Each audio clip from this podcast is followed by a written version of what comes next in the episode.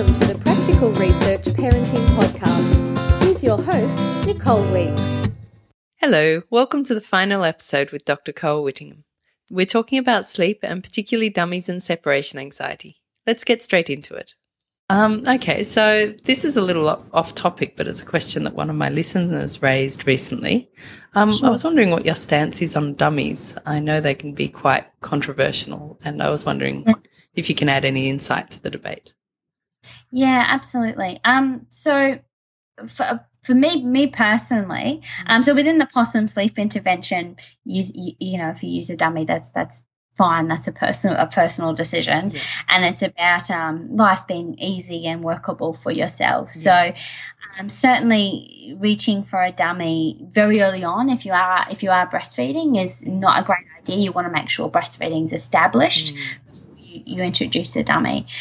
Um, so for me personally, what I would say is look, there are a number of devices that can make a parent's life a bit easier. Mm.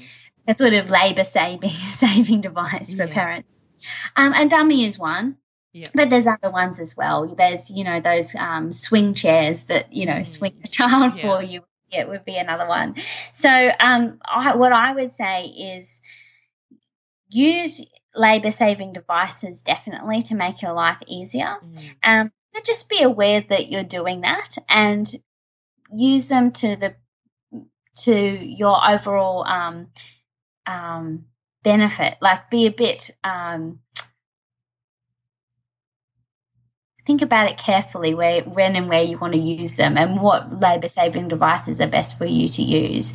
So I think, you know, look at your day as a parent and what, you know, what are the things that you really need to do to stay sane and how can you use the labor saving devices in order to stay sane? Mm. Like for me, I, I, I didn't use a, a, dummy with my daughter, but I, we did have one of those lovely swing chairs, those motorized ones that actually swing the, swing by themselves.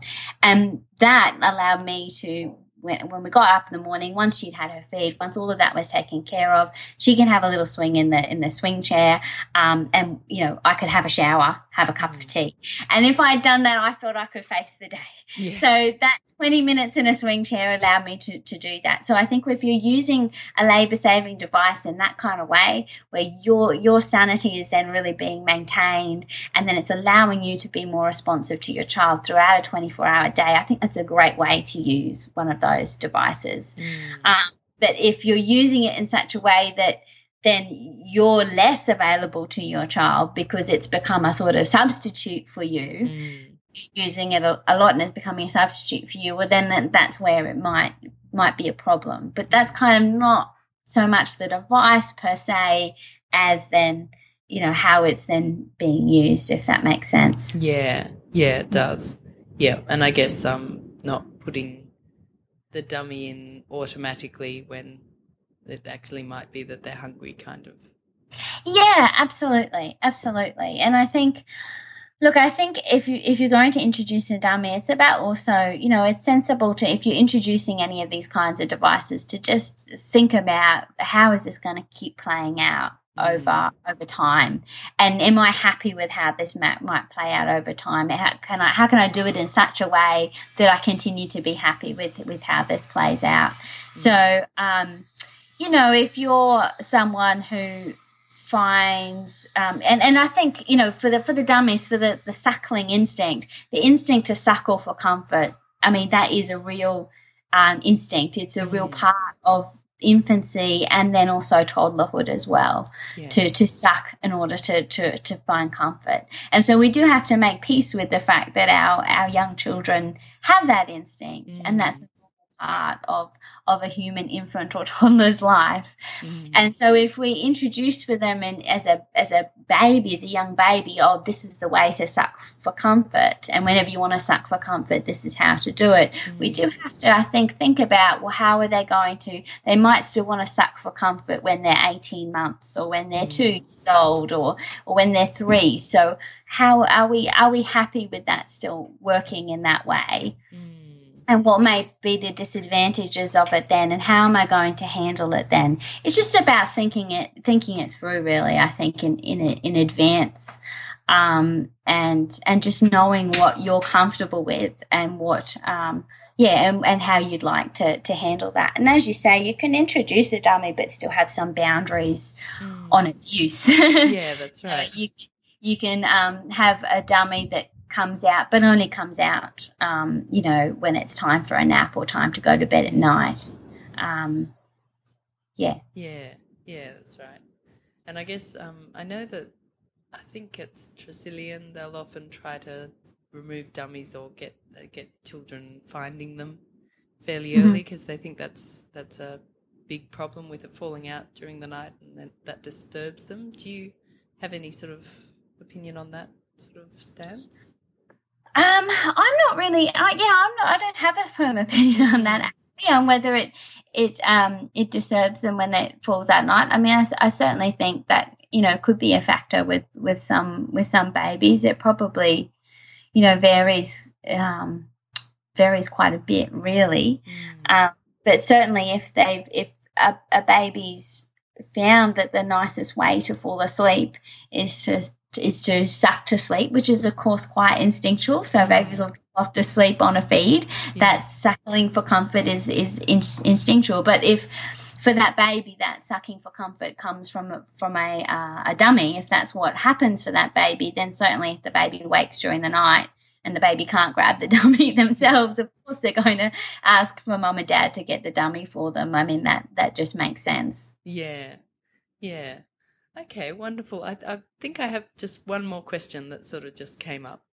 Sure. Um, which is around um, sort of separation anxiety. So uh, obviously that can wreak havoc with, with, sleep sometimes and make it difficult for children to fall asleep because they're worried about separating from mum or dad. Um, yeah. So what sort of approaches do you tend to take to that? Okay. So at what at what age do you mean? Do you mean as as a, a young baby, or are you? No, mean- no. I'm more talking beyond six months. So yeah, one year or so, one one and a half years old or so. Okay. Um. So well, I suppose that's then balancing you know the the toddler's desire to be with the with the parents at night with what the parents um, desires are and how everything works within the, within the family really. Um, so I guess what I would say in a young you know a young toddler if we're talking about a one year old a two year old a three year old it's I would say quite natural for that uh, child to when they wake up at night want to be with mum and dad. Yeah it's quite natural for that child to be scared if they're in a in a room by themselves. Yeah. Um, you know, if we think about you know our evolutionary past and our our ancestors, mm. um, you know, wandering around in in Africa, mm. if um, you were a one or two year old child and you woke up and it was nighttime and there were no adults within sensory distance, you were probably dead. You know, you were probably going to die that night. That was probably you know that was probably it for you. So that that it totally makes sense that our children at that young age um, do want to be with us at, at um, during the night when they wake up. Yeah. So and i, I think part of the problem with um, leaving when they're trying to sleep as well because they know that once you've left you're not going to be there and they, you're they not will wake, be... up, wake up without you there. Absolutely. I mean that really is quite young to to yeah. to learn um, to yeah to, to do that. So i mean for, for myself i mean i think if it's balancing then that against everything else in the parent's life and the lifestyle and and and all, and all the rest of that. So you know if what exactly is it that the parent's trying to achieve and what what is it that that they need um, to have happen? So like for myself personally as a parent we, we still just bed share yeah, so right. so i that's not an issue, but that's not an issue for me. It doesn't impact on my sleep. Yeah. So it's then about, I think I'd have to sort of talk through with a particular family how to, to make that work depending mm. on, you know, what, what is it about, um, you know, the, the child simply bed sharing that is a problem, which absolutely can be a problem mm. for, for some families as well. So is it that then the, the parent sleep is is disrupted? So, you know, is there is it possible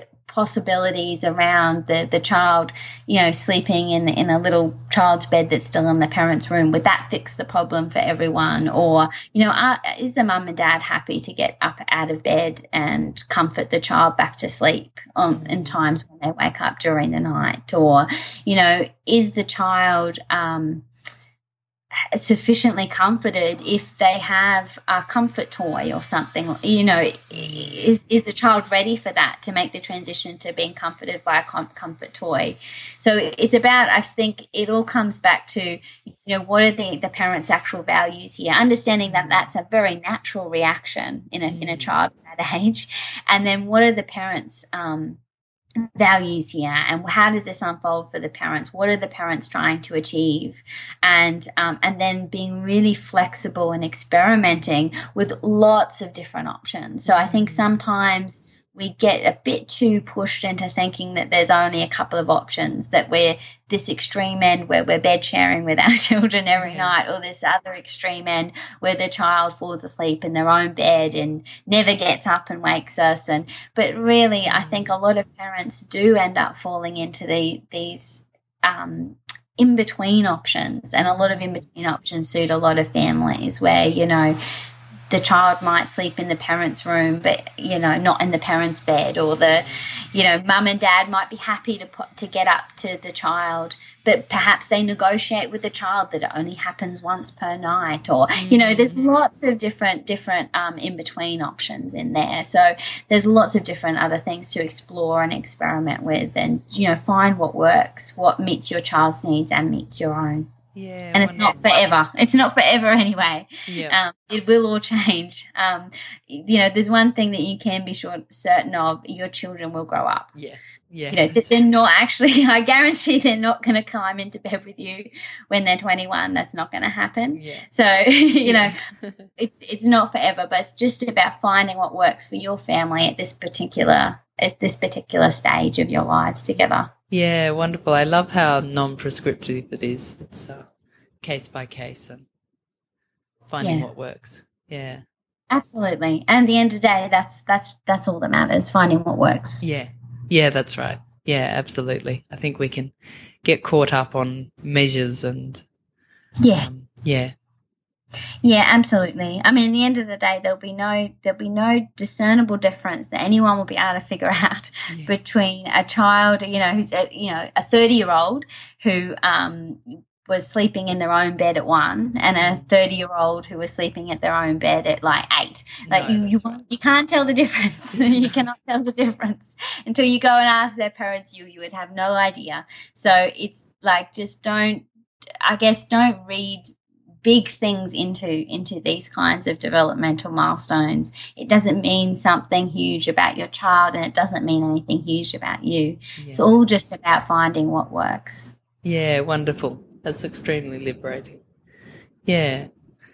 Wonderful. That's that's been fantastic and I, I've learned a lot and I'm sure my listeners have too. So thank you so much. Thank you. Thank you very much. Hmm. If people want to learn more about you and your work, where where can they go? So the easiest um, place to go is just go to my my website. Mm. So um, it's just my my full name. So it's www.koawhittingham.com. Great, and I'll include a link to that in the show. Notes. Fantastic, notes. thank yeah. you. Yeah, wonderful. I've learnt so much from Koa, and I hope you have too. The show notes for this episode are at www.practicalresearchparenting.com forward slash KOA7. So that's K O A 7. To learn more about the possum sleep intervention, please visit www.possumsonline.com.